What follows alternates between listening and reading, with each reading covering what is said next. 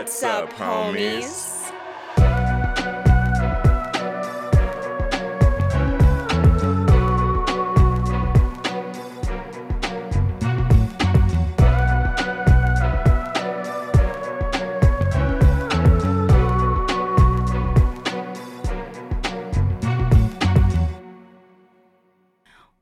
What's up, homies? I'm Erica. And I'm Roshane. And as always, thank you so much for hanging out with us today as we dive into another spooky movie with the homies, for the homies, by the homies. And today we are taking a look at a movie that was a, re- a recommendation, f- kind of. It, it was a movie that was posted in our Discord. Um, that was just like, hey, check this out. Mm-hmm. And by the way, slippity slap into that Discord if you haven't haven't done so yet. Yes, please do. We would love to see you there. And if you do, tell tell us the homie sent you. Let us know that we sent you to the Discord. Just please for and thank fun. you. Just for fun. um, but yeah, this was kind of recommended to us. It was suggested uh, for the entire Discord, but we were going back through some movie suggestions and it caught our eye. And it, it kind of feels like, obviously we just did Scream, and this movie kind of feels like a good follow-up to Scream. Like, I, did you feel like that when we were when you were watching it? Because it's very it's aware, like it's self-aware of. Mm-hmm. No, I I totally understand where you're coming from. Yeah, no, I agree. It has it has some Scream vibes. Um, mm-hmm. Yeah, especially in the characters and how they navigate and handle things. I was like, oh, okay, this is actually a pretty good segue. I'm not mad at this. Yeah, a little Scream-esque, a little Screamy. Um, because if you listened to our last episode, you know that we mentioned in that one how kind of like how re- it's refreshing. Not that it's not when the opposite is the case, because I, I don't mind movies when they're not, you know, aware of horror tropes or, or figures or mythology. Like, it's not that big of a deal, but it is really refreshing when they acknowledge it in the movie and they know as much as we, the viewer, knows about mm-hmm. kind of horror characters. And so in this movie, vampires is the are the main antagonists, and it's nice because the characters within this universe are based in reality, so they also are aware of vampires and vampire lore. And not only that, but they're basing what they know off of books and movies and pop culture and the same things that we base our vampire knowledge off of. Mm-hmm. So that was kind of fun. Yeah, it's a lot of fun. And this movie's black as hell. This movie is super black. It this is. This movie is b- black as night. It is black as night. There it is. Uh, yes, yes. Very, very black. And also, I and I assumed from the title that, you know, being black was going to be a huge part of this film, because I was like, now Black as Night, now I know I know that they did that for a reason. Yeah, you can't just drop that title casually. There's got to be no, a reason for that. You have to, because I think originally we both thought it was called Dark as Night, mm-hmm. and then realized that it was not.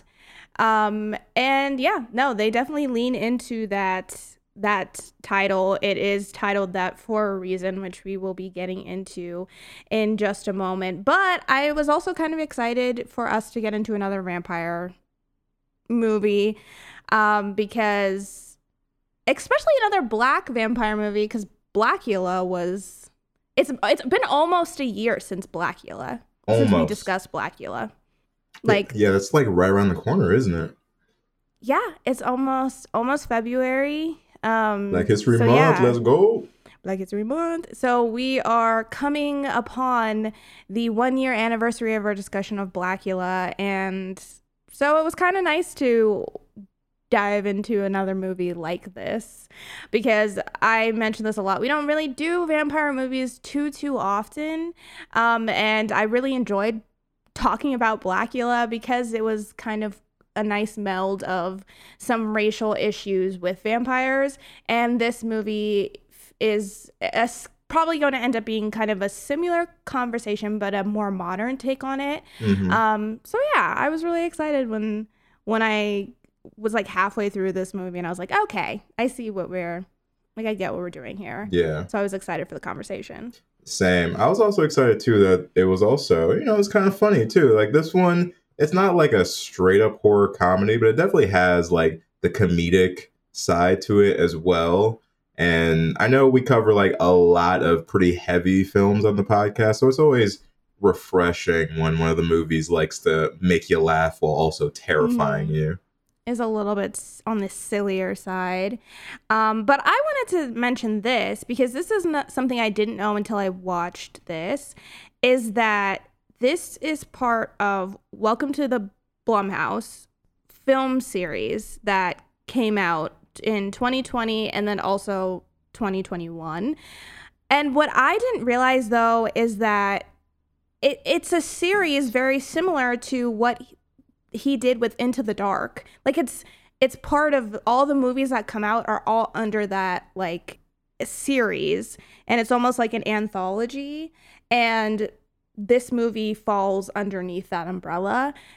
I didn't know that. So that makes me wonder if maybe they are done with Into the Dark and they're doing this Welcome to the Blumhouse thing with Amazon instead. Mm-hmm. That's a possibility. It really is. It's a possibility because it's similar. It's their movie length. Um, and they each have, obviously they're not all going off of a holiday, but they each see, have some kind of a theme that it seems like the movies are going with. I've only watched one other movie that is a Welcome to the Blumhouse movie, and that was Black Box. Yeah. Oh, yeah. That was part of it too, wasn't it? Mm-hmm. Yeah, that was. Yeah, and that was when that came out in the twenty twenty when they were like first doing it. So I didn't really know what it was, but that makes me. I'm like, okay. I, I mean, I'm cool if this is what they're doing instead of Into the Dark. At least they're continuing it in some way. Right. But if this is the new thing, I'm not gonna lie. I'm gonna miss Into the Dark. There is like, yeah, I do have an attachment to the Into the Dark series, um, but I don't think this is the worst direction to go if that is true. Um, mm-hmm. But I don't know. Uh, Mister Blum, do you want to hit us up and let us know what you're thinking, what's going on? Yeah. Uh, Jason, what's the word? Can you can you let us? Yeah. Jason, can we get you on the next episode? Uh, thank you so much. We'll be in contact with your agent. You don't have an agent. I don't know how that works. We'll, I don't we'll, know what we'll producers come up to your house and we'll stand outside with a sign and hopefully you won't ignore us. You up? you up. We'll hit you with the Into you the up Dark text. Season three. um, but without further ado, I think it's time for us to sink our teeth into Black as Night. I also uh, think it's time for me to retire that that segue that I use for every single vampire movie that we talk no about. No way. It's tradition now. Are you kidding me, Erica? Yeah, yeah that's true. All right, homies. We are entering into spoiler territory, so you have been warned. But today we are talking about Black as Night. This movie came out in twenty twenty-one and was directed by Marit Lee Goh. Written by Sherman Payne, starring Asia Cooper as Shauna, Fabrizio Guido as Pedro, Mason Baychamp as Chris, and Abby Gale as Gráinne. It's summertime in the city of New Orleans, and best friends Shauna and Pedro are excited to spend time together before the start of a new school year. That is, until Shauna is attacked by a pack of homeless vampires, her mother is killed, and she is sucked into a bloody conflict centuries in the making. Now it is up to Shauna and company to hunt down the vampires who attacked her and her mother. But will they be strong enough to stop them all on their own? Insert garlic powder smoke bombs. Bloody Bayou beatdowns. And underappreciated houseplants here. Our Our film concludes with Shauna and friends gearing up and setting out into the vampire-filled streets of New Orleans to put an end to this all-you-can-eat homeless buffet before it's too late. Also, Jamal, be nice to your sister. Roll credits. But honestly, all these boy, all the boys in this movie need to be a little bit nicer. I mean, they get there mm-hmm. by the end of it. They learn their lesson but, once, you know, their lives are on the line. But before then, before then, they were really, they were really working on my nerves a little bit. Well, uh, Erica, talk to me then. Uh, please let me know what is in your notebook. Okay, so my first note was it's it's giving a bit Twilight was the first note. It's that giving I had. a bit Twilight. Because look, you can't I hate how much Twilight has it just it has just scraped itself into my brain, and there's just certain things about those that series, but especially that those movies that I just cannot ever forget, and that certain, like, you know, I'll see things and I'm like, it's a little Twilight. Mm-hmm. And uh, and this opening feels like that because we cut to this shot of the vampires, and they're moving just and they keep moving really fast around our homeless man that they're about to attack. Mm-hmm. And the way that it's set up, it reminds me of a scene from the first Twilight where this guy's on a boat and the vampires are moving really fast around him, and every time he turns around they're gone. Like it, it felt like that. And then they cut over to the vampires and the the main guy in this Destiny's Child triangle formation, the Beyonce, we shall say, of the vampire formation. Mm-hmm. He was giving me Laurent. He had the he had the dreads. He had the chocolatey skin, and it. I was like, okay, I don't want this to remind me of Twilight, and I hate that things remind me of it so much. But I, that's all I could think about when I saw this part, well, and I was like, damn, damn, damn. If it helps you feel any better, um, I have never watched Twilight all the way through, and I still mm-hmm. know exactly what character you're talking about. Because I hate that he is like that model for that, you know, the, but it just reminded me so much of him. And it's a, I mean, it's a fine, it's a fine opening. I feel like that made it, I just I made it silly to me because I kept comparing it to that, which is maybe not totally fair. But at mm-hmm. the same time, I think that that's because I do sort of wish I'm gonna okay. First of all, let me just say this: I don't know if I like this movie. Um, okay. It's okay. It's okay. I mm-hmm. I like certain parts of it a lot more, but I think as a whole, I'm not quite convinced that I had the best time watching this movie. And I feel like I say I'm not quite convinced because I really, really wanted to. I really, mm-hmm. really wanted to like this movie. And I feel like I was trying to make myself enjoy it more than I actually was. Okay. Um, but I one of the things that I do wish they had done differently was the vampires, because it I don't think I would have compared it to Twilight if they weren't the same as vampires that I feel like we always get. It's like they're fast and we always see them in blur and they move really wild and crazy, and then their teeth do not fit their mouths um, yeah, I at think that, all. I think that was their, at least, I don't know if it was the direction of the makeup department, but that was their biggest veering away from the standardized vampire was mm-hmm. the teeth. They yeah. went with more of the like ghoulish teeth or like everything sharp sort of vibe, which, you know, I, I I give y'all credit for doing something at least a little bit different there. But yeah, I think I would have honestly just preferred the fangs at the end of the day. It would have looked better. I mm-hmm. think the full teeth looks It, they just it look like it, walking piranhas, bro. Yeah, that made it feel a little bit Goosebumps to me. Like, it felt very Canadian, made for kids T V, just because it it doesn't. It's just not, and that's not of their fault. I think when you you have to think of, you know, when you do things like that and pieces like that that are going to be going into people's mouths, it's not going to fit everybody's mouth. So it's mm-hmm. going to look okay on some people and it's going to look not great on other people. And that's just kind of the nature of it. And so some people, it's it's not that big of a deal. But for the Laurent, um, for Mister Laurent, it did look a little silly. It does not fit his mouth as much as I would have loved for the for it to fit his mouth. And it's unfortunate because we get a lot of close-ups of this man about to bite into people. And I mm-hmm. was like, honey, you t- your teeth. we got, we have to do something about these.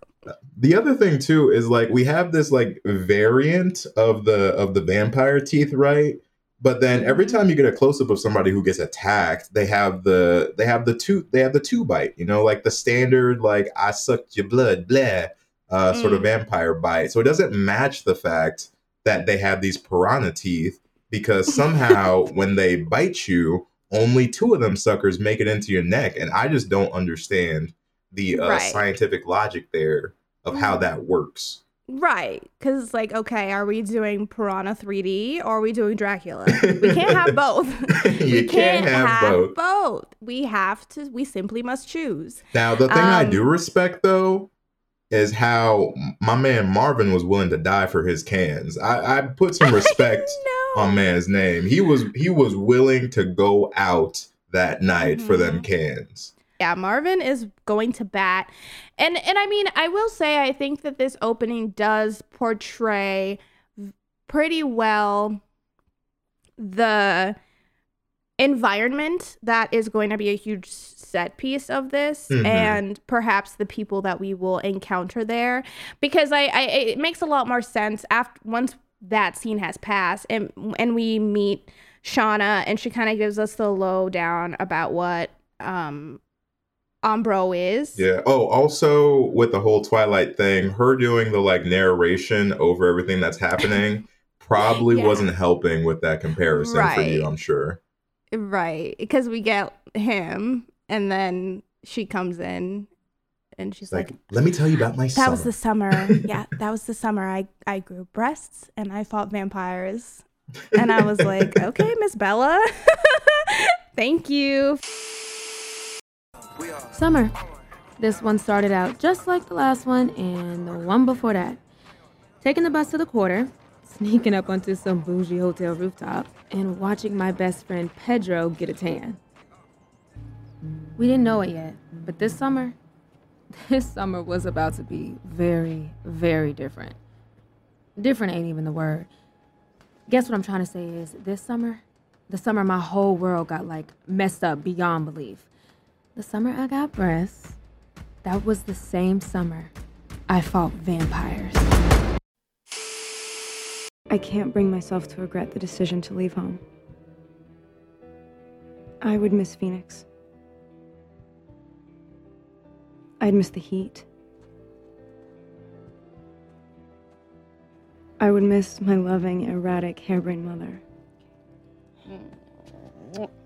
And her new husband. Guys, come on, I love you both. We got a plane to catch. But they want to go on the road. So I'm going to spend some time with my dad. And this will be a good thing. I think. Which, what did you think of the narration? I mean... Look, the narration thing, it's hard because it's very much a case-by-case basis. I think it mm-hmm. works... better in movies like this where there's some level of comedy to it. I think in any kind of movie where it's taking itself super seriously, it doesn't work for me. But in this one, I can't say that it fully worked for me, but it didn't take me out. Like, I didn't mind it because I did think that the narration still fit the tone of things that were happening. Um, it just made it feel very much like, you know, teenage vampire movie. Like it really, yeah. it really puts you in that mindset.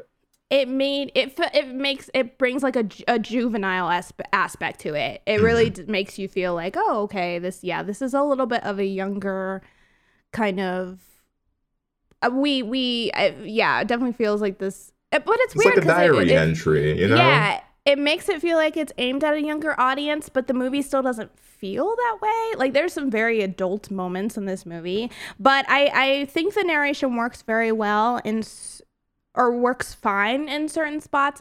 And then in other spots, I wish they wouldn't have done the narration. I wish they would have just let the movie do the talking mm-hmm. rather than have her come over it. Like when we, when we meet, um, Yakubo and we hear his backstory, I was like, why couldn't he say this stuff? Why is she narrating the story that he's telling her mm-hmm.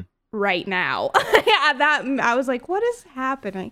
Do we not like this man's voice? But then he started talking after it was over, because at first I was like, oh, he must be like a silent character. Mm-hmm. But oh, no, wait, the you narration mean, you mean, stops. Uh, you mean Tunde? Oh, yeah, yeah, yeah. Tunde. Yeah, yeah. I was like, uh, Yakubo, he didn't speak very much, but I did love that character. We'll get to him. I know. We'll get to him. But no, no, sorry. Yes, Tunde. Because, yes, I thought he was going to be like a silent, imposing figure. But then her, she stops narrating and he immediately starts talking. Mm-hmm. I was like, oh, so you do speak. And you speak, and you have a great voice. So why didn't you tell me that story? I mean, like, I get it, but I, I, I don't know, dude. I think... at that point, we were so deep into the movie with so much of her narration that it almost would have been jarring to hear him suddenly take over and be like, okay, now let me tell you my story. Like, come in. I'd be like, this is, I don't know about this. I wanted to hear Tunde spit a little something. I don't know. I was I was digging it. I don't know. It just sounds like Erica just may or may not have had a thing for Tunde after he made his appearance. I was like, speak to me, Tunde, and he did in a minute. It took a minute, but you know, you know, it is what it is. Mm. But it, back, so once we hear from her, kind, you know, the the people that live within this housing development, I think that it, you know, the the opening makes a lot of sense because we come to realize that it's basically where everybody who kind of can't get ahead in life. It's like they it's like they just took all of the excess of the city and put it into this area. And we're like, good luck, which I mean is how it is in life. And also I will say, I love New Orleans as a backdrop for a movie. I think it's so rich and there's so much, it's just so interesting. Like everything about it is interesting. Mm-hmm. And because I have I have family that lives in New Orleans. My entire mom's side of the family is from New Orleans and still live there. So like I I haven't been lately because of life. But right. Before that, I went almost every single year and would go visit them. And I always thought, oh, my God, New Orleans is like, this would be the perfect place to film something. So anytime I see it as a backdrop in a movie or a T V show, I'm like, I'm on board. Um, so I was excited about that. Mm-hmm. And for the most part, I think they use it well. I mean, a lot of, we do get, you know, kind of the same locations, but when it does go to the streets, I think that they use it well. Yeah, no, I agree. I think that the, um, I think that the location and the setting of this movie are some of the best parts, in my opinion. Um, I think that although this is leaning on the more humorous side for a good chunk of it, um, like you said, it does tackle some really uh, more adult themes and ideas throughout it. And I think that setting, using New Orleans as a backdrop, was a smart choice there, because in this movie we're tackling things from drug abuse to the loss of like the housing projects and like what that how that affects homelessness, um and even using something like Hurricane Katrina as a thematic backdrop, I think was very smart on their part, because like as soon as, and we'll we'll talk about that a little bit more later, but as soon as it got into that portion, um it was like a It was almost like a slap in the face, because like that was something that I hadn't really thought about in years, even though it's something that, you know, we lived through. Um, it was such a huge thing at the time. And I think since we're a little bit removed from it at this point, um, it's easy to not like think about it, especially if you're not in the area that was affected, right? Um, but it plays like a major role in this film. And I think that um, the the adult themes that they do pick and choose to um, include in this story, I think they're included actually very well. I think that they're mixed into the narrative very well. Um, and I like that they ultimately affect various parts of the story. That was something that I enjoyed watching this. Mm-hmm. I think the only one that I didn't love the way that it was played throughout was the colorism. I think that was the only one that I didn't, it felt like it I can kind see that. Of, it didn't, it, I feel like the other ideas like the displacement from Hurricane Katrina and yeah, like the drug use and kind of this feeling of, oh, it's um, the have-nots versus the the haves. Mm-hmm. And even also too, the this idea of kind of history is always going to, we always think that we are going to be the ones that make the change, but it, it's just a repetition and no change really happens. Even that I thought was was done well, and I liked the, the way it paid off. The colorism, on the other hand, I did not like how that s- story got wrapped up. It it felt odd to me. It, it felt a little bit too like, and now everything's great. It was, and now, and it now was fifty. It was fifty-fifty for me, honestly. I, I, I hear you, and I, I agree with you for the most part. I think that the ultimate payoff for it um, wasn't the best, and I think it's just because it felt like out of all the things that this movie tries to tackle, because this movie does try and tackle quite a bit. Like, it's got a pretty full plate in terms of like themes it's trying to wrap up by the end. I think that unfortunately was one of the ones that did make sense to the story and certain aspects of it, but wasn't prevalent enough in the things that were happening in this particular moment to warrant including it. You know what I mean? Like, right. The it's like her being her being darker skinned than other people does matter in the story to some degree, but not to the Not to the degree where we needed every like thirty minutes a reminder that she's struggling with um, her complexion and how she feels about that. Like not to not to not to take away from that as like a conversation or anything like that. Like that is a real conversation and a real thing that a lot of people deal with on a daily basis, especially younger people. And I know like our main character here is supposed to be like around like fifteen, I want to say like fifteen, sixteen. I, yeah, it seems like it. Mm-hmm. And so like at that age, I do get that being a thing because like even like I felt that long ago when I was younger. Thankfully, I've grown out of it and accepted that black is beautiful, et cetera, et cetera, et cetera. But like it's one of those conversations that although it's an important conversation, it just felt a little foreign here outside of the one plot point that because she was darker skinned, it gave her the ability to walk in sunlight potentially, you know, like right. that, that was the only really major factor in terms of this movie where I think that theme was prevalent. Um, for the rest of it, it just seemed like something that was added in as extra that she was just mm-hmm. dealing with on the side. Because, and I think I was so bummed about that because I was excited for that to be a subplot because we all, we've seen many, many times the racism played, you know, tackled in movies, but from the opposite race. But colorism is so rampant within the Black community. And I was excited that that was what was happening yeah, here. Especially because, with a title like Black as Night. Right, right. And it's like, okay, everybody who's who's talking about her skin and how it's too dark and et cetera, et cetera, are all Black, right? They're all, it's her brother, it's Chris to a certain degree in the beginning. It's these people that should be lifting her up and instead are making her feel less than. And I thought, I was like, that's great. Thank you. Yes, let's talk about that. And then and then it's like, oh, well, I knew a girl who had, yeah, like I knew a girl once who had skin darker than yours, and she was beautiful. And then all of a sudden, everyone's like, "You're beautiful, Shauna." Yeah. It's like, wait a minute. It's like, hold I, on. Yep. Wait. It was that easy? Now that's it. That's it. Only vampires with an ample supply can endure the light. It's like a superpower. And you make a good vampire then, Wesley. Why do you call her that? Because she mad black like Wesley Snipes. When I was a boy, long before I was like this, in my village, there was what you might call a princess. The chief's daughter. Her skin was as dark as the nighttime ocean.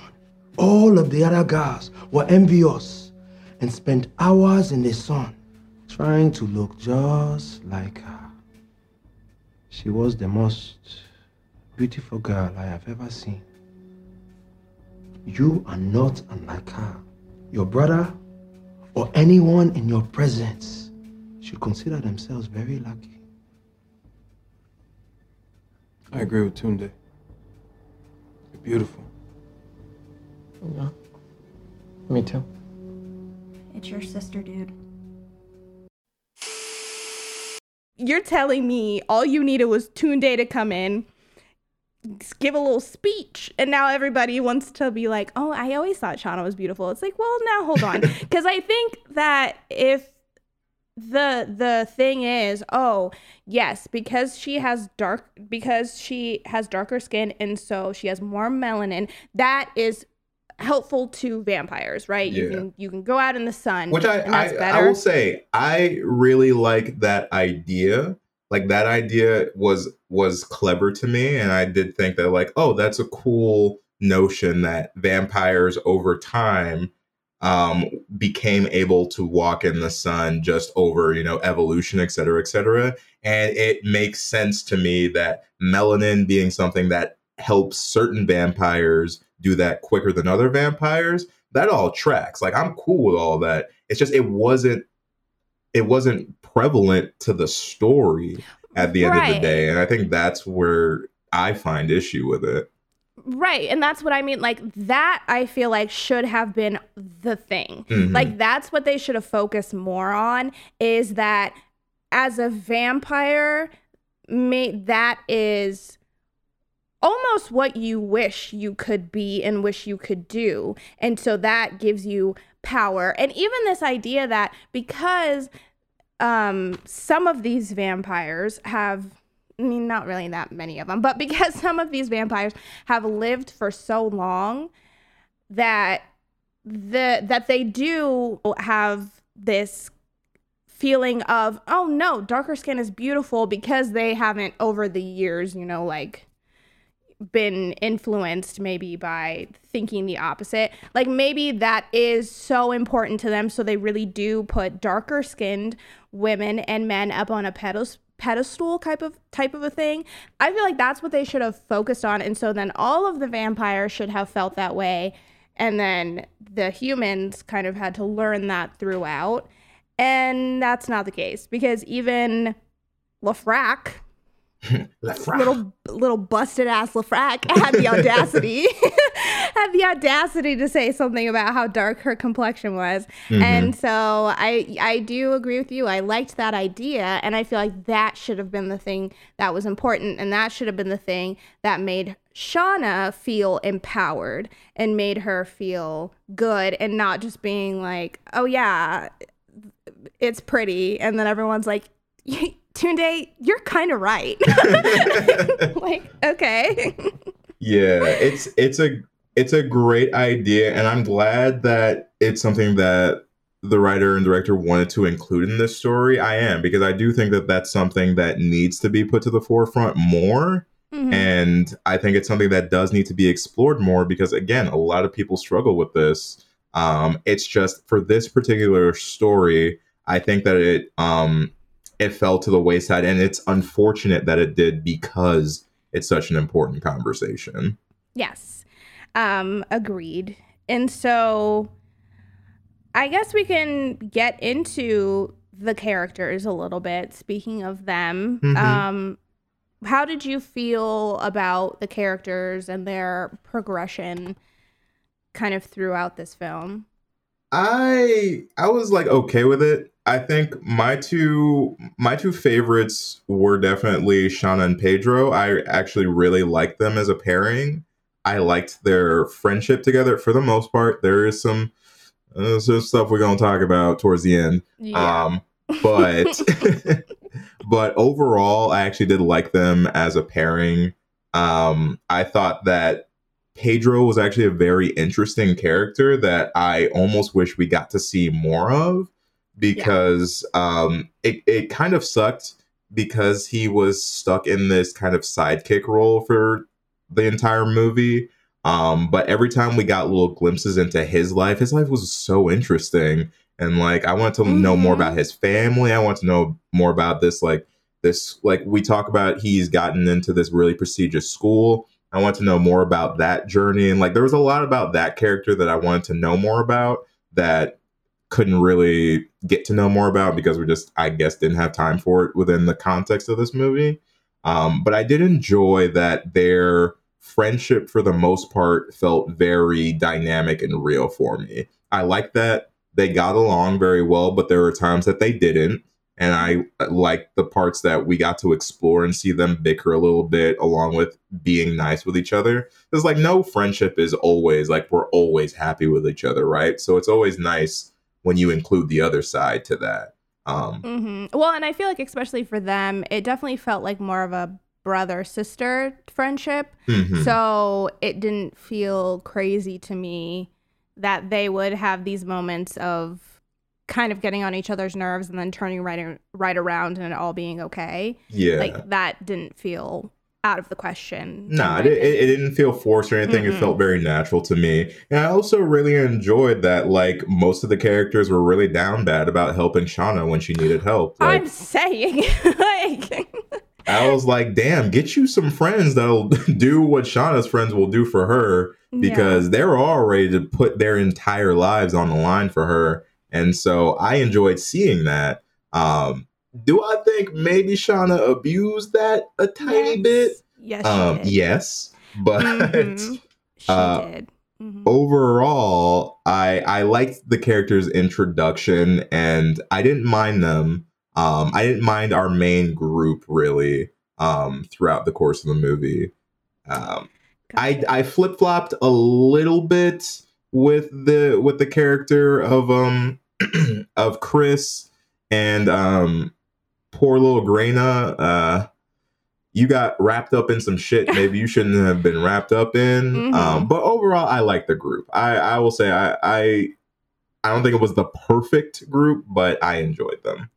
Yeah, I really and I agree with you. Pedro was actually my favorite character because yes, he's very there's so much going on behind the scenes with his character that so is complex. So complex. And yes, I wish we got a little bit more. We were able to like scratch a little bit more below the surface, but at the same time, I kind of enjoy this character that is obviously has so much going on and who always has this sunny disposition that they put off to the world, because it always kind of felt like he allowed Shauna's problems to be more important than his, and not necessarily in a in a way where it was like, oh, she was overtaking his life, but more so in a way where he just kind of accepted the way that things were and yeah. wanted to be supportive and loyal, and that was the most important thing to him. And then throughout the movie, he kind of realizes that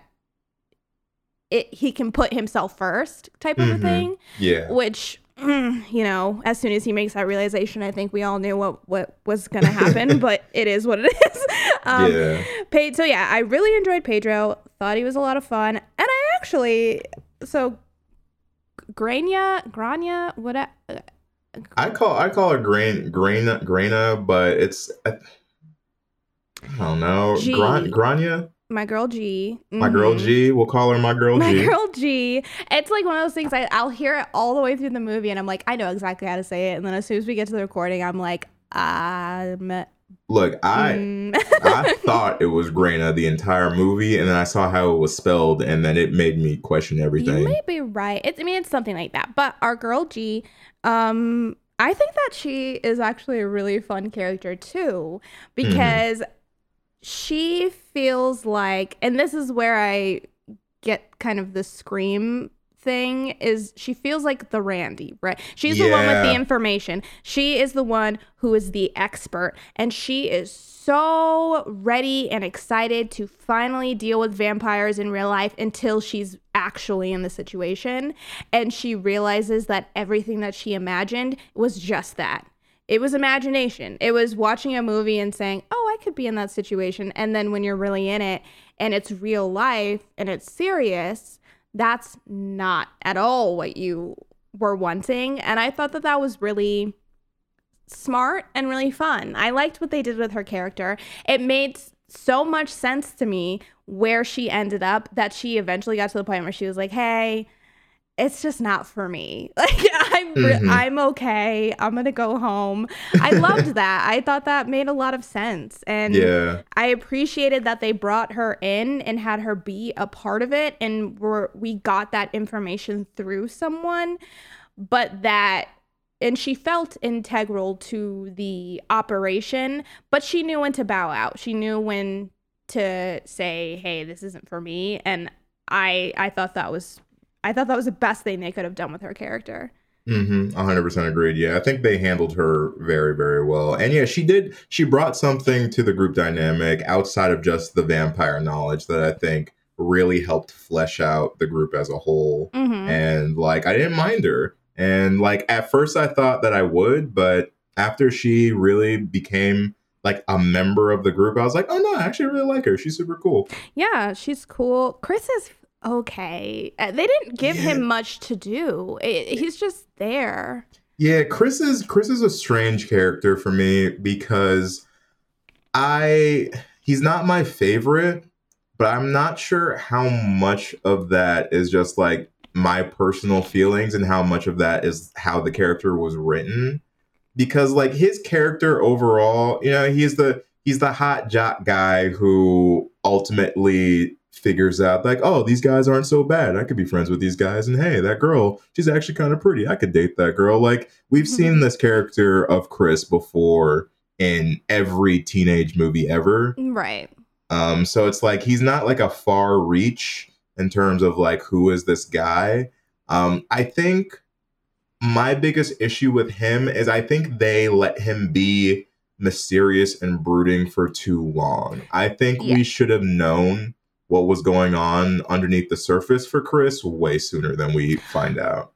I completely agree, because the thing about Chris is, whereas in other movies that I've seen, his character, because his character feels the most lifted from a teen rom-com type of character. Mm-hmm. But because he's really just the eye candy for half the movie. He truly is. And he's Shauna is obsessed with him. She she really is like all about him. And that's what we know of him for a long time, is just that, you know, he's the hot older guy. And I think where other movies would have made his character, when we first meet his character, what might have helped a little bit is if we saw him be more influenced maybe by those around him to try and act a certain way. But when we first meet him, he really does seem like just an asshole, and nobody's making him be that way. Like, he just kind of is. Yeah. And then, but then the next time we meet him, because of the circumstances, he's a little bit nicer. It just, it, I think for everybody, and Shauna even feels the same way in the movie, is for everybody, it's like, why are you doing this? Like, why are you here? Why are you still here? Why do you still want to help? And you're right. We they hold their cards too close to their vest for too long. So I'm he's just a question mark for seventy-five percent of the movie. And finally, when we flip it over and we get to see why he's really there, it's like, at that point in time, I, that's the thing I'm the least worried about. Like, yeah. because at that like, point in time, I'm like, we, yeah, we've got more important things going on. So by the time they finally let us know what's going on, I'm like, Chris, I couldn't care less about mm-hmm. what is happening in your life right now. I hate to say that, but like we've got a big situation happening right now. Yeah. So yeah, it's unfortunate, but I mean, he's not bad. Like I'm not, I was happy that he was there. He, he works in the situation as well, but he could have been just as good as Pedro and G if they had allowed us to get a little bit more in his head. I mean, we learn more about G than we learn about Chris, and she's only in it for like fifteen minutes compared to his hour and fifteen that he's in it. Yeah, it's very true. So it's like I don't I didn't dislike the character for anything that he was really like doing. It was just more so how he was handled. I was right. like, it just seemed unfortunate because yeah, we have such complex characters and other characters, and he has his own complexity too. But yeah, like we said, you don't really get to see that for most of the movie, which is unfortunate. Mm-hmm. Um, I did like um, with the with the parents, I did like the dynamic of Shauna's parents. Mm-hmm. Um, I liked the dad. I thought the dad served his dad role really, really well. Um, he did everything that I assumed his character would do. And mm-hmm. I thought that the mom actually served as a really nice and complex catalyst for Shauna as a whole. Um, I think one of my first notes actually was that the introduction of her mom is like really heartbreaking, um, mm-hmm. especially because it puts like it puts such a really close lens on like the destructive nature of drug abuse and like what it does to families. Um, and I appreciated the fact that although the character, when we like first meet her, she gets presented as just like this drug addict, right? She has nuance and she is still a complex character um, underneath the surface. It's just you have to get that in little pieces and like little clues throughout the movie. Like, mm-hmm. and I mean, you don't, you kind of don't have a choice there because she dies like the next, like right. we see her one scene and then she's dead the next scene. So it's like you don't really get a lot of time with her. But for the little time that we do have with her, I still feel like we really got to know that character by the time the movie was mm-hmm. over. And I feel like her character was a good example of a character where you, you're right. We learn, we meet her in a certain state and we get to learn things about her later on that kind of put her in a different light. But I feel like her character was a good way of showing more so than like what Ombro was is... showing the devastating effects that Hurricane Katrina has years and years and years on, and the way that that can maybe that changed the way that people were living. And it's so it's so much more than, oh, I lost my house and now I have to get a new one. It's it was devastating, and the there's lasting effects to that. And I feel like her mom was a good example of that. And so you really do under it helps you to understand why there's so much more to that area, and and that's what Shauna learns later on, right? Is there's so much more to that area than what is on the surface.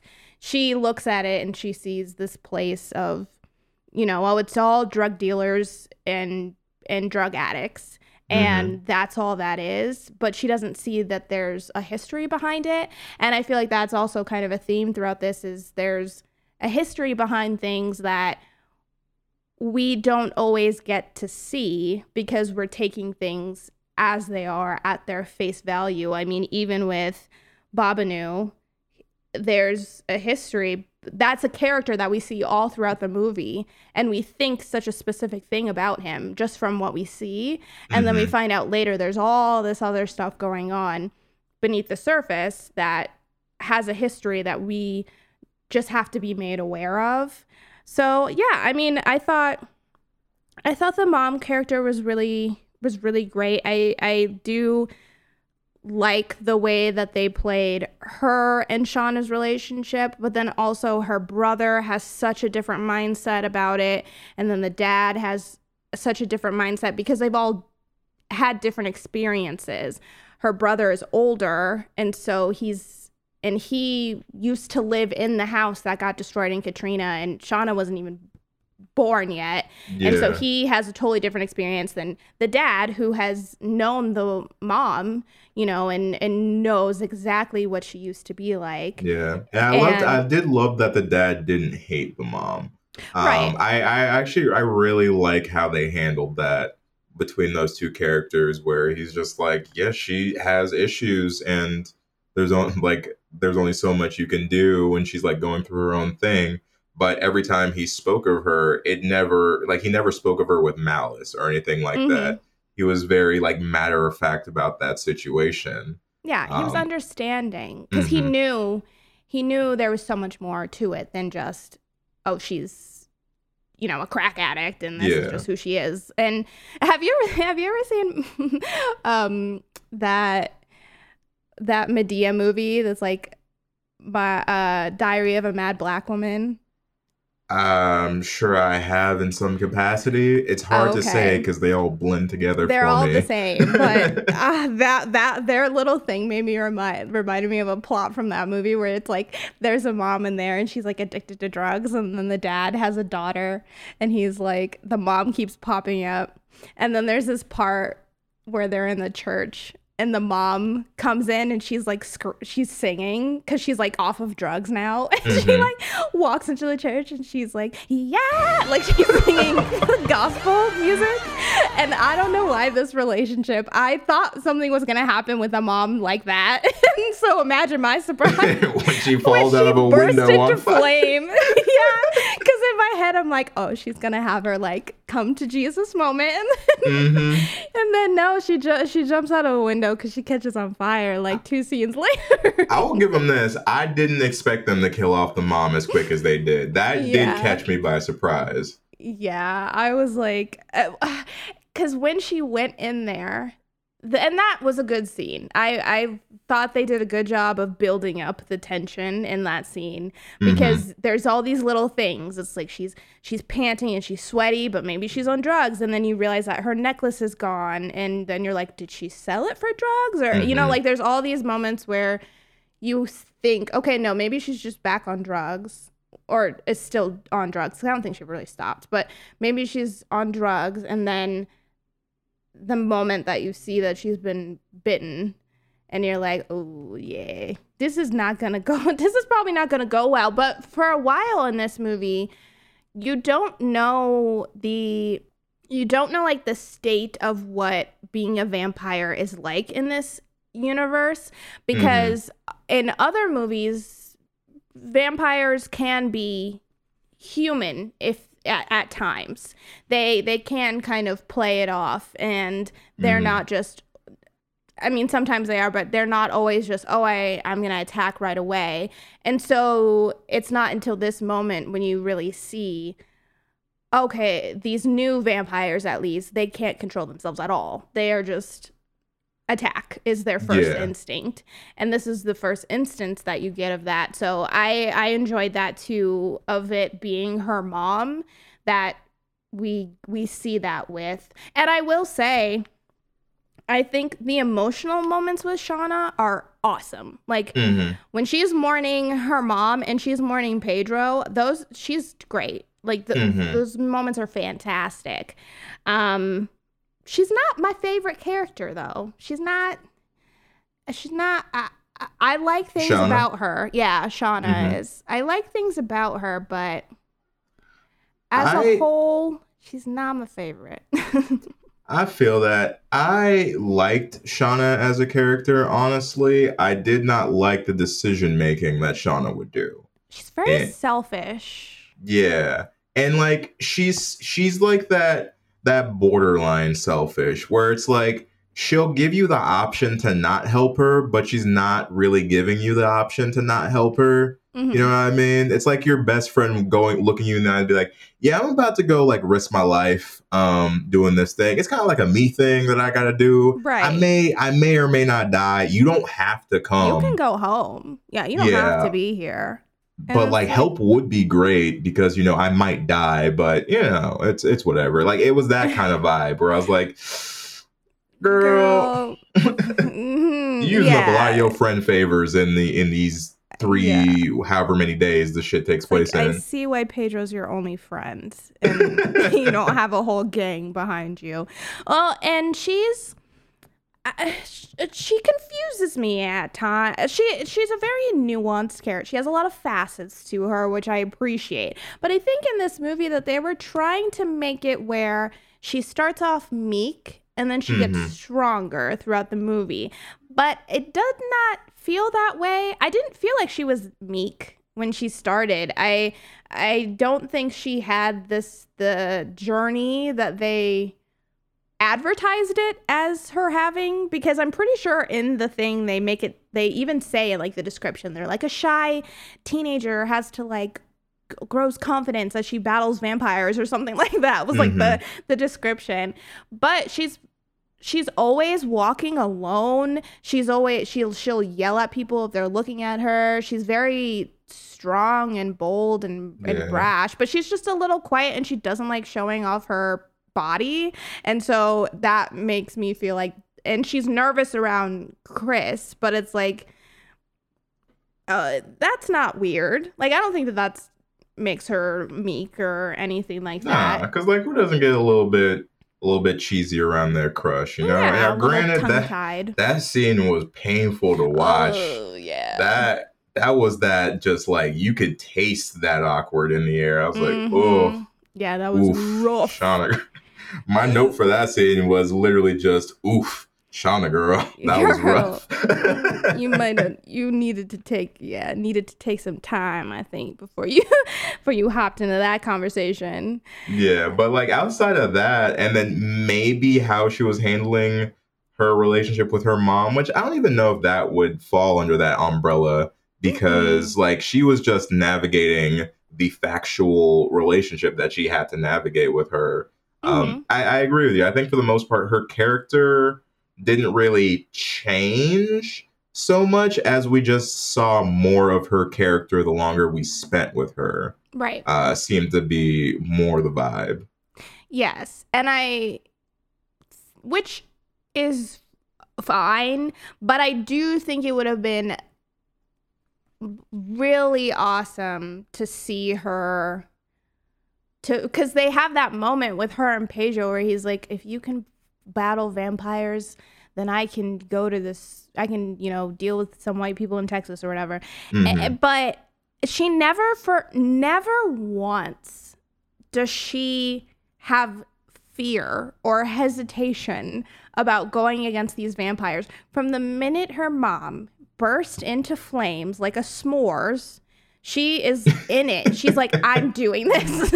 I'm killing these vampires, which, you know, is makes sense revenge-wise. But I wish yeah. we saw a just a little hesitation from her, or a little bit of nah, she uncertainty. Was full on or, on her blade shit. Yeah, she really. She's like immediately Buffy the Vampire Slayer, and that's.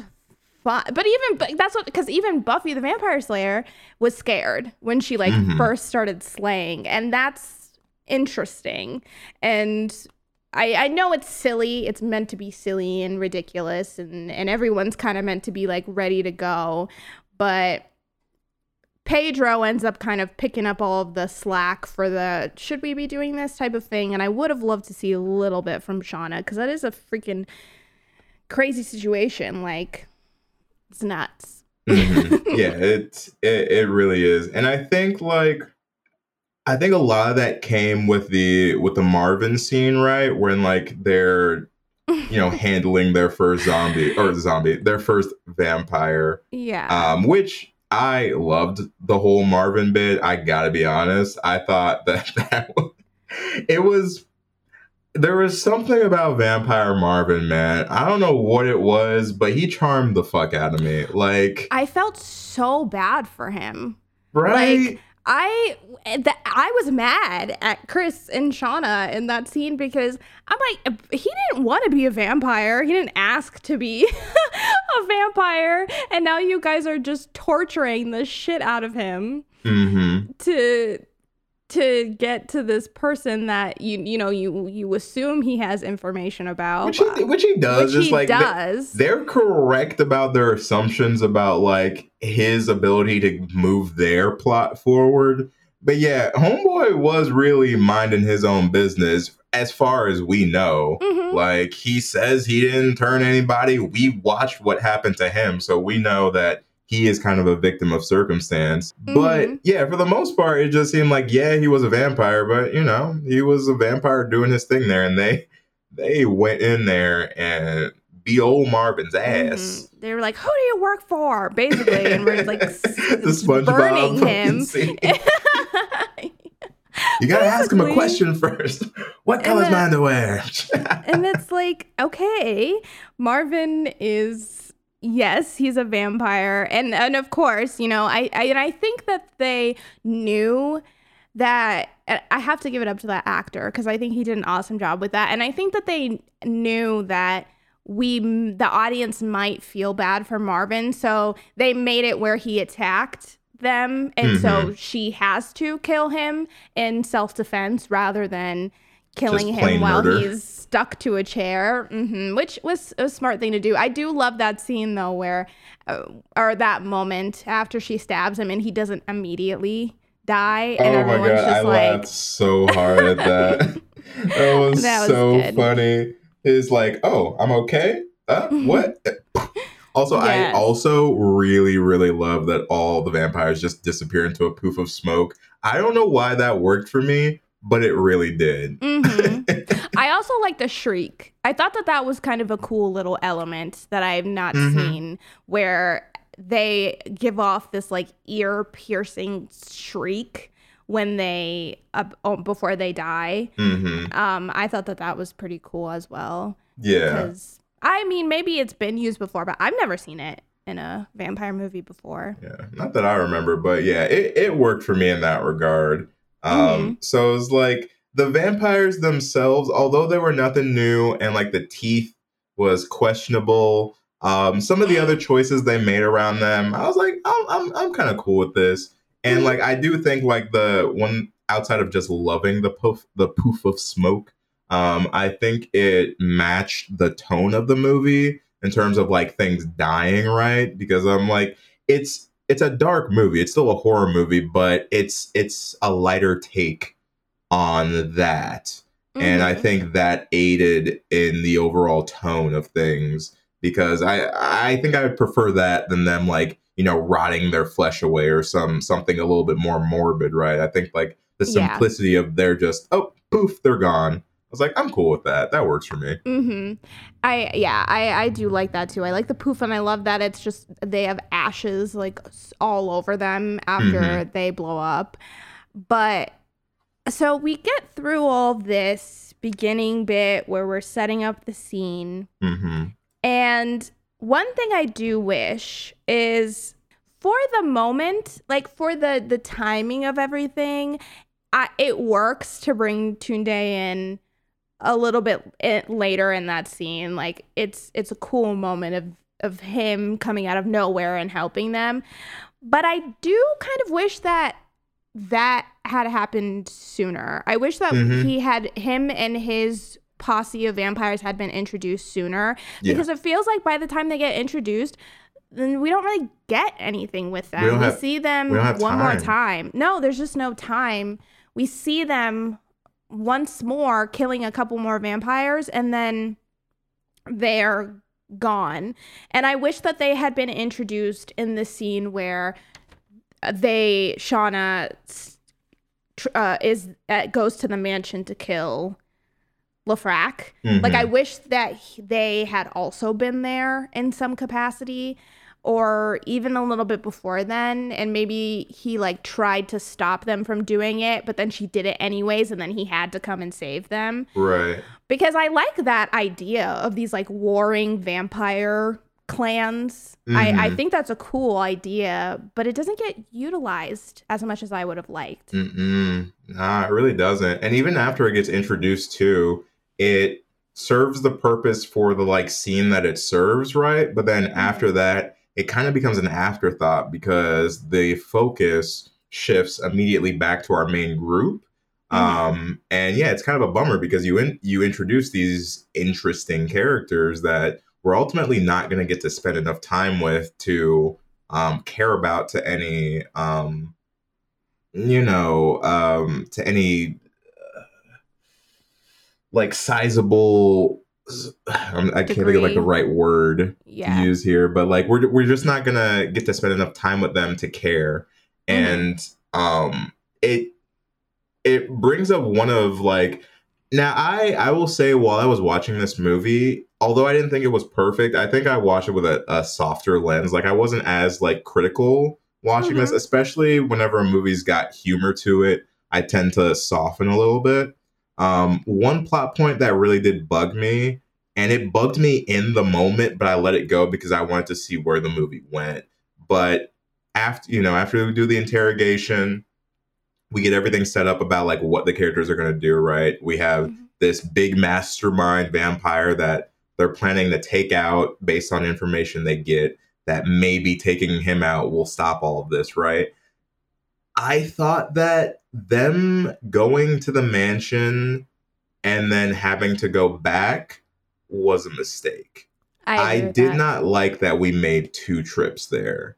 Um, yeah. Because I feel like it it screwed with something in the pacing, mm-hmm. and I like it, it's. I'm still trying to figure out what exactly it did, um, but it's it just like breaks, it threw me off. It breaks the action. It it it feels like there's too many like start and stops. It's like they're ramping up the action, and instead of just riding the ramp up all the way, they keep making all these pit stops, and so mm-hmm. you're like, okay.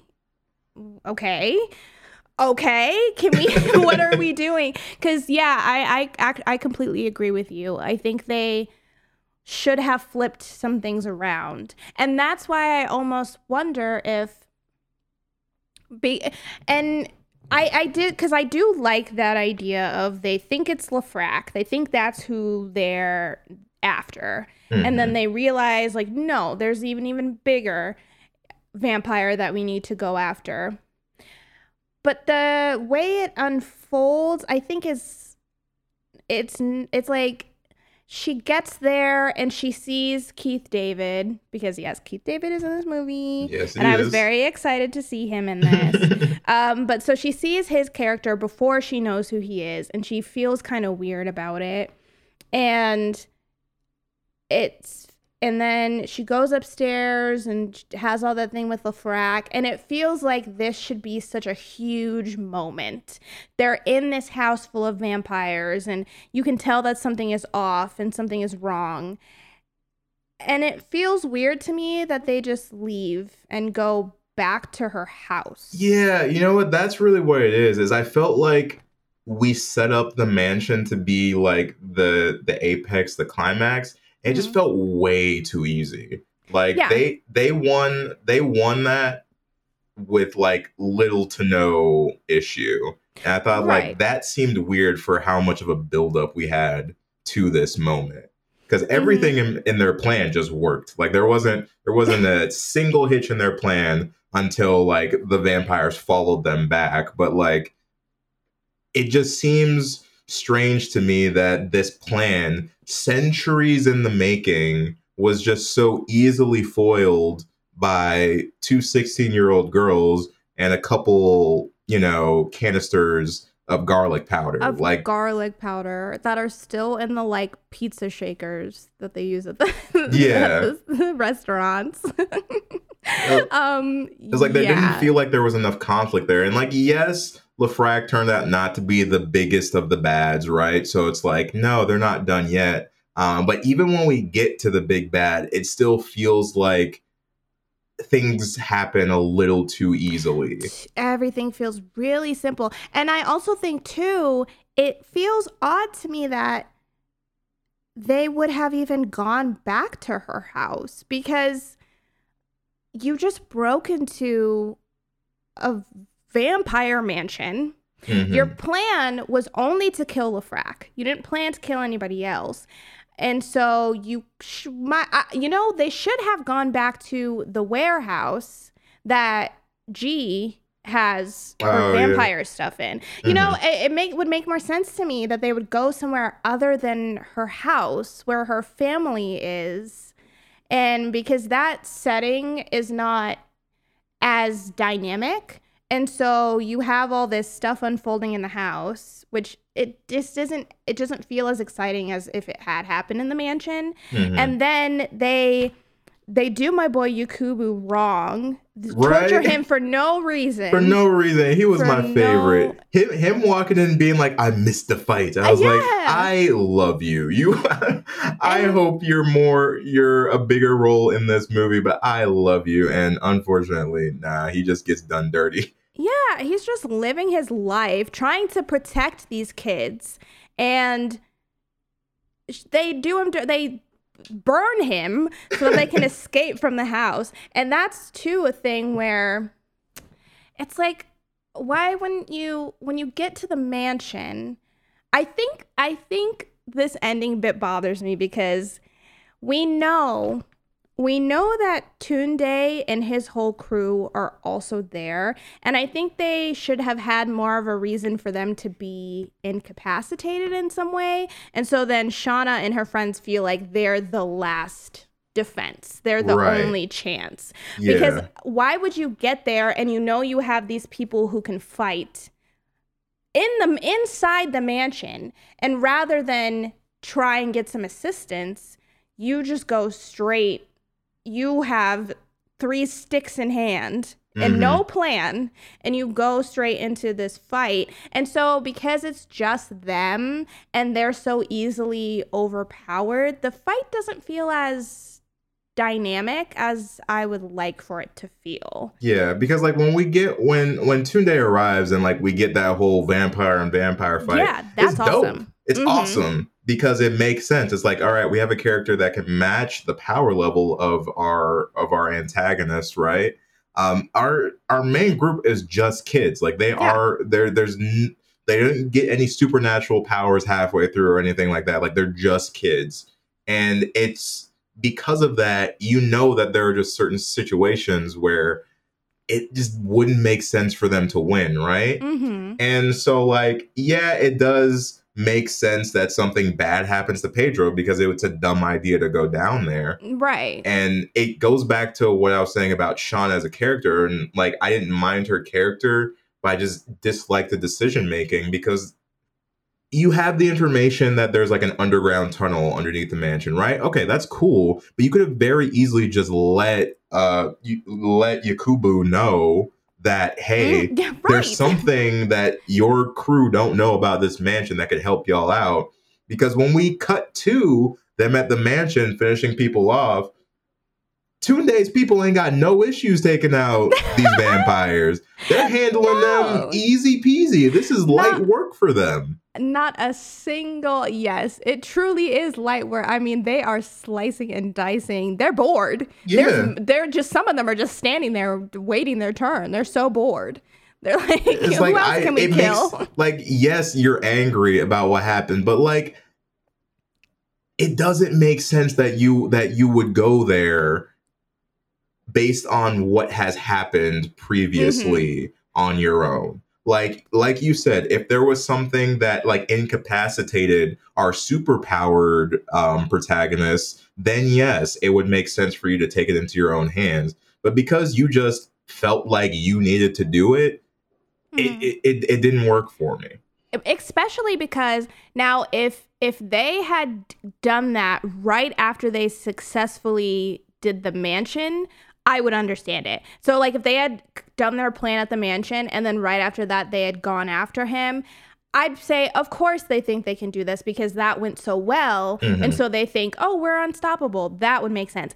But considering they just had that fight with those vampires in her house and none of them could protect themselves. None of I mean, them. Pedro was using cups and then and G was using a painting. Which was hilarious, as a shield, but still. Which is hilarious, but showed them that they are not capable of fighting well. It, they it, when they don't when they don't have the upper hand, they are at a disadvantage. That is what they should have learned from that situation. So to have that happen and then them still go forward, I'm like, make it make sense, because right now it doesn't. So yeah, we get to this ending battle. Immediately, Shauna and Chris are knocked out. Immediately, with, within two steps, they get taken out. And Pedro tries very valiantly to help Shauna and is not able to. And also, Pedro just dies so unceremoniously. It just mm-hmm. happens so quickly. And nobody's even awake when it happens. I mean, Shauna wakes up halfway through it, but it feels like it felt like he, a slap in the face for such yeah. a good character. Let's just say like it is. Like, he didn't get the, the death he deserved. If he was going to die, he deserved to do it. Yes, protecting her, that was smart. But the way that it happened, I feel like she should have been awake. At least mm-hmm. she should have seen what was happening. Or, and, and that's what I mean. Like, if she had snuck down there in the middle of the fight to go after him, and then maybe he was overtaking her and Pedro came out of nowhere and tried to help her. Yeah. Even that would have felt better. But to have Chris, the the brawn of the group, immediately knocked out. Mm-hmm. Shauna is thrown to the floor, just legs up, head down, and have Pedro just feasted on, like, by four vampires are just feasting on him. And then we immediately cut away, and he... And the next time we see him, he's he's dead. Like, next time we see him, he is slippery with blood and being carried in by Chris. And it's like... Bro- and I mean, like I said again, she is amazing when she has that moment to... mourn him. Mm-hmm. That was fantastic. I thought she that was great. I really was like, oh my god, this is so sad. But it's still everything else it's felt like the so death was shitty. Your fault, though, you know, it just it's, felt so shitty. Yeah, it's it's funny because like literally when that right before that happened, right, I was thinking to myself, I was like, one of the things that feels a little bit off right now in this ending is like I feel like the stakes. No pun intended there, um, are are a little wonky because we haven't really had deaths, right? Like, it doesn't feel like there's a sense of danger. So I was like, in this last bit, like, yeah, I would like somebody to die. Had nobody died, would have been okay with it. But I would have been, you know, a little unsatisfied. I felt like they needed a death to up the stakes a little bit. Um But I feel like they very easily could have just killed Chris. Like, I don't yes. particularly like the fact that we kept Chris just because he was the love interest. Um, yes, agreed. Because it's just like, I don't know. It it, it just felt cheap. It it felt like a cheap a, a cheap death, despite the fact that I wanted death. I felt like I got cheated with the fact that they killed him. Despite the fact that I was yearning for death. I, I, I, I was. I, in that moment, like I was like, this. Somebody needs to die. And then the way they killed him, I was like, but not like that, though. That's not what right. I wanted.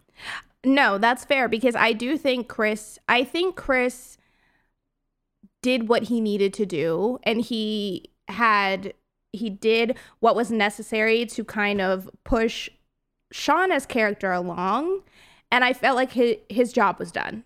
Like, mm-hmm. I, you know, he he was there, he made her feel good, she realized that she had been all worried and, and stuff over nothing, and he helped her along, and great, now his brother is off of drugs. You know, all these great things were happening for him. So, but that mo- he was good. He was good, and if he had died...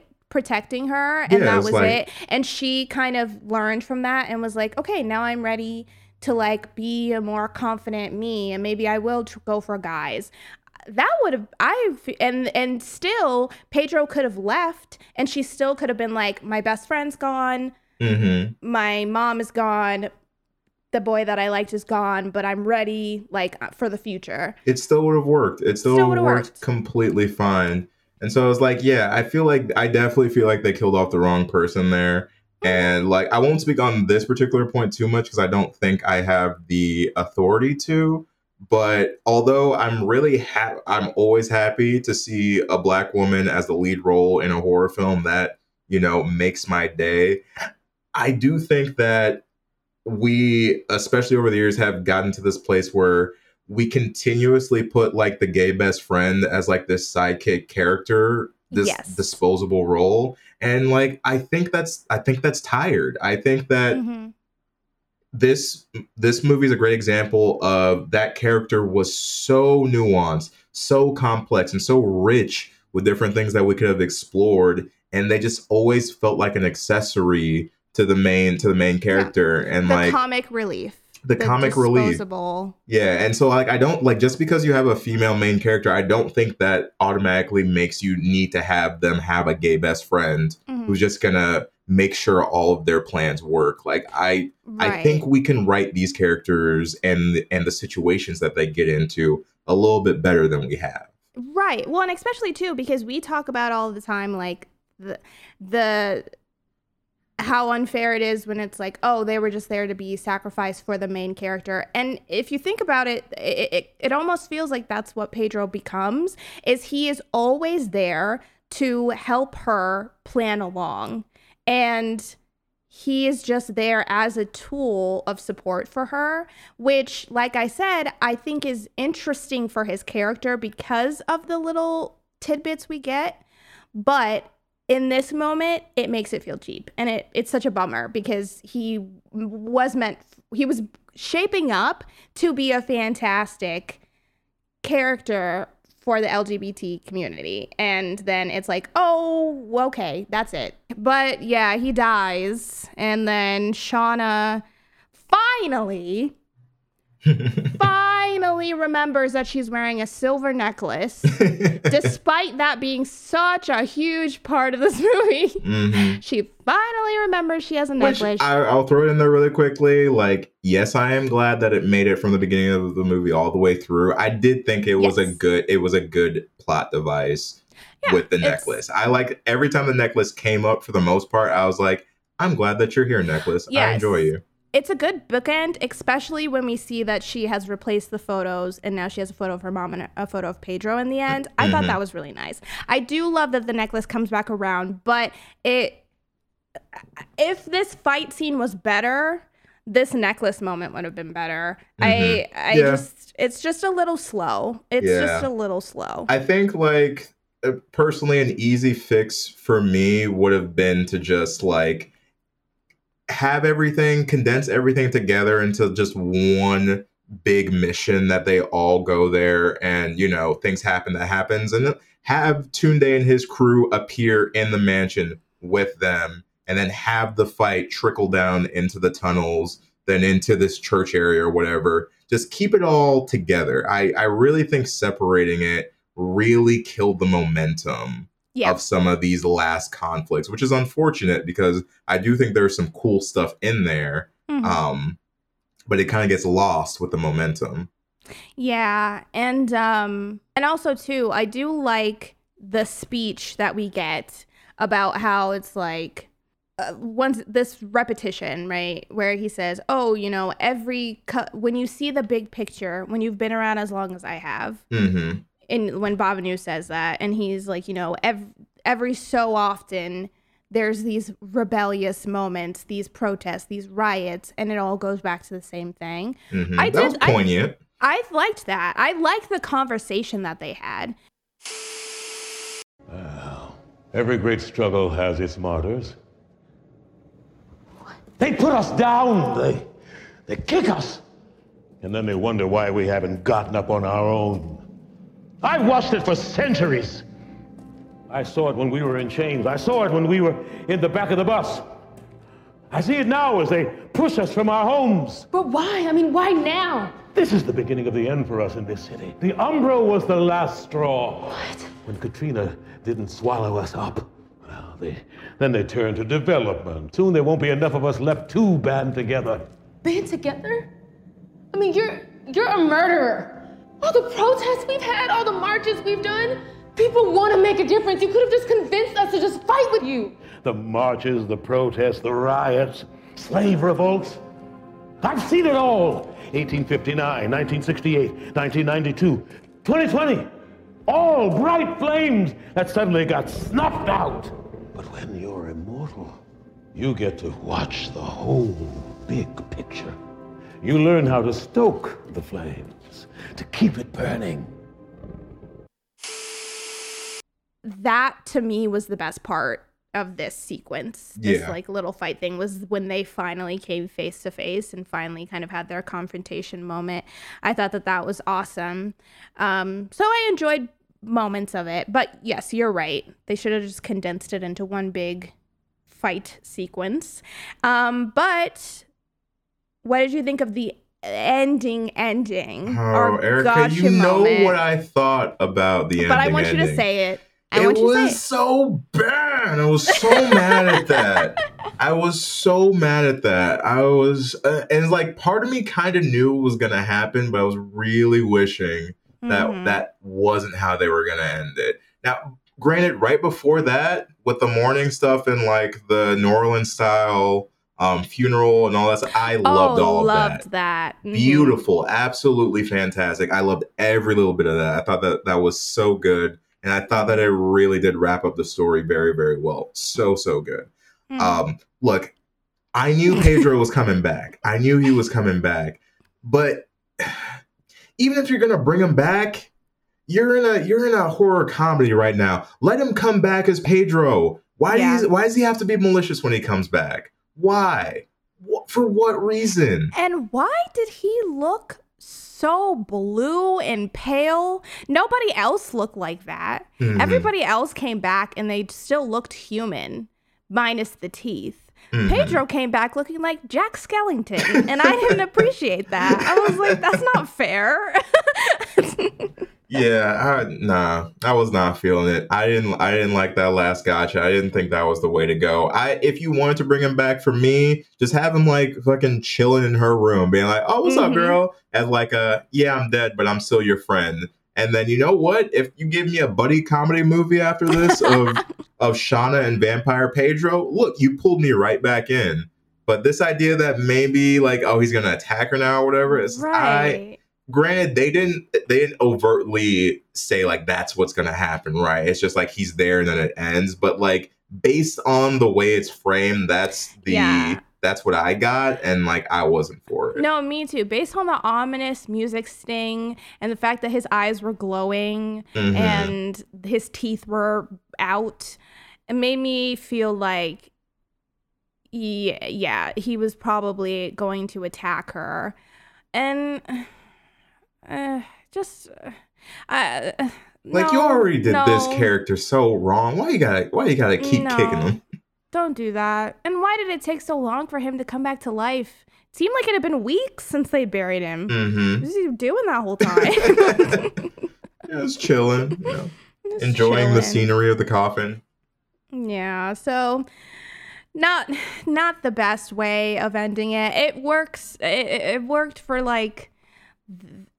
If they wanted a gotcha moment, that was the best they could have done, but it didn't need a gotcha mm-hmm. moment. It would have been fine to just end it with things on the up and up and just call it a day. Or you know but, what? I'll even meet them in the middle. If you had had, if you had framed it some way that like maybe Chris was supposed to be waiting for her and like Pedro kills Chris or something like that, I might have taken oh, yeah. that. I might have taken that. Bye. Mm-hmm. Um, oh yeah, I'd have been like, bye, Chris. Yeah. I, I like if she opened the door and Chris was like his body was like just, at the door, yeah, laying at the door, like and then Pedro stepped into like the frame.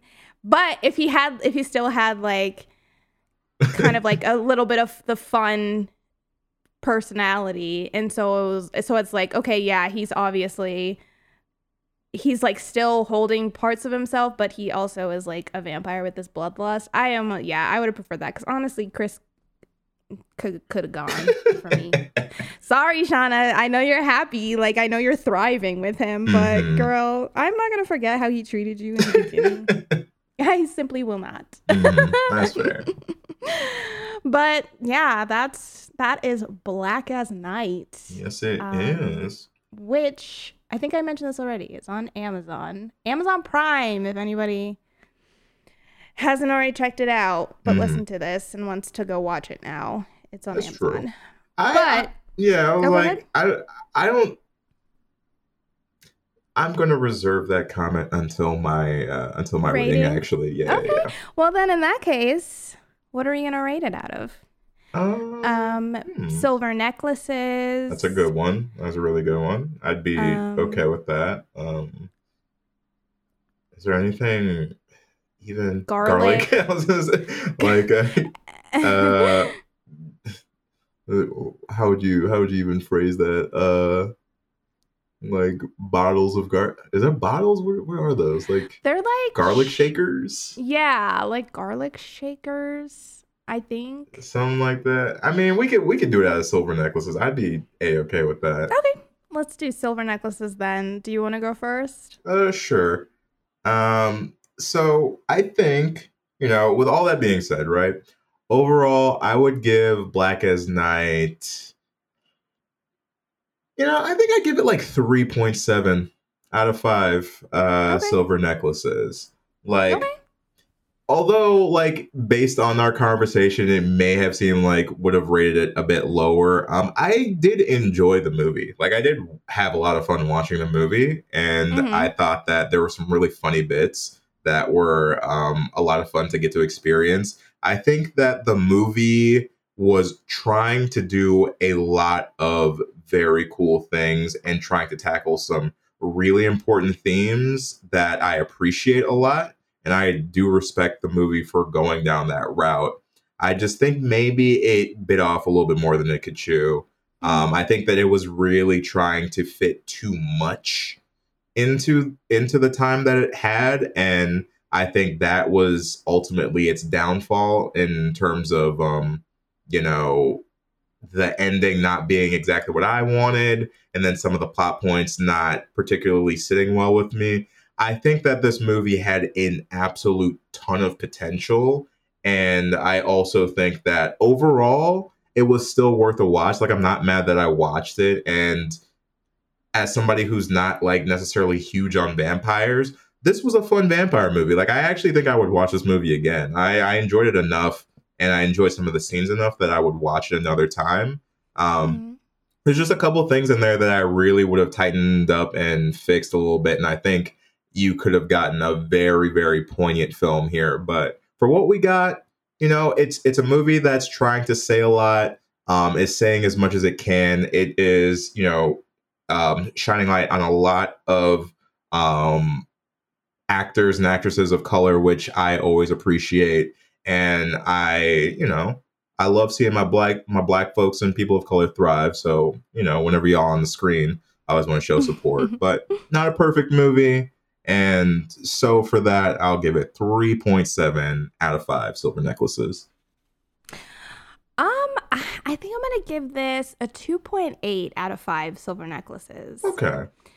Yeah, it just wasn't my favorite. Like, I really, like I said, I really wanted to like it. But as it went on, I just found myself not as interested in it as I would have liked to be. Mm-hmm. It is fun. It has fun moments and it has fun characters. But the things surrounding those moments and those characters, I think, are just a little lackluster. It doesn't ever feel like it gets exactly where I want it to be. Mm-hmm. It it all it almost reminds me of that episode, The V Word from Masters of Horror, okay. that vampire episode, mm-hmm. in the sense where it just feels a little. It reminds me almost of a older version, like a adult version of like a Goosebumps episode that would f- be about vampires, or like an Are You Afraid of the Dark episode about vampires, which isn't bad, but it feels like it could have ramped up these moments of action or these moments of character development or these moments of romance. Like, everything could have been ramped up a lot more. Everything just feels really subdued, mm-hmm. and it feels like they never quite caught their stride, and like they never quite the story never got going for me, and and when it would get going, they would cut it off, and then so then it would take me a minute to get back into it again because I'm like running into these roadblocks within the movie. Mm-hmm. So, I mean, like, the acting was good, and I'm happy for the most part with the characterizations that we got. Mm-hmm. But the movie as a whole, I don't think I'll be going back to this one. Okay. Um, so two point eight silver necklaces no, out of five for me. That's fair. That's fair. And honestly, yeah, I'm like, I may, I may drop it a little bit. I may, I may say like a three, three.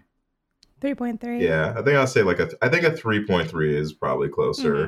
Mm-hmm. Um, because again, yeah. I I enjoyed it, um, but I also recognize that a lot of it is um, personal preference and um, an affinity for the for the funny. You know, if you, if a movie makes me laugh, I always give it a little bit extra. Um, mm. I think overall, though, if I'm being super objective, yeah, it may be closer to like closer to the three range, but I I still liked it enough that I think I give it like a three three then. Okay, yeah, no, that's fair. Um, but yeah, that is Black as Night, homies. Um, if you have checked this movie out, please, we would love to hear what your thoughts were about it. Um, did you, do you feel like it falls around that area for you, or would you rank it a little bit higher or lower than us? We want to talk to you guys about it, and the best place to talk to us is on our social media. We are Homies of Horror on everything. Or, if you prefer, you can always come into our Discord. We are always discussing all things spooky in there, and we usually go a little bit more in depth about our thoughts on the movies that we discussed in the episode. So, if you would like to join our Discord, you can find the link for that in our social media bio. You can also email us if you have any requests, recommendations, or business inquiries. We are homies of horror at gmail dot com. And it's a Monday, which means that it's a homie hangout night on Twitch. That is right. We are streaming on Twitch, and we stream there every single Monday night and sometimes some other nights in between. If you guys have not yet, you can find the link for our Twitch in our bio. Come through and say hello if you want to come and chit-chat with us, watch us play some spooky games, and hang out with the rest of the homies. And last but certainly not least, if you are so inclined, we would very much appreciate it if you would leave us a rating or a review. You can do both on Apple Podcasts. The more ratings and reviews we have, the better. It gets more people's eyes and ears on our podcast. So we always appreciate hearing from you guys and hearing what you think of the show. And you can now rate us on Spotify as well. Go to Homies of Horror and click on the little star right below us, and you can leave us a rating. So we'd appreciate it. It would make our year, and we would always love you homies for doing that. But that was Black as Night. We are so, so, so happy that you guys hung out with us today and listened to our take on the movie. And as usual, we hope that you guys have a great rest of your week. Catch you next time, homies. Bye.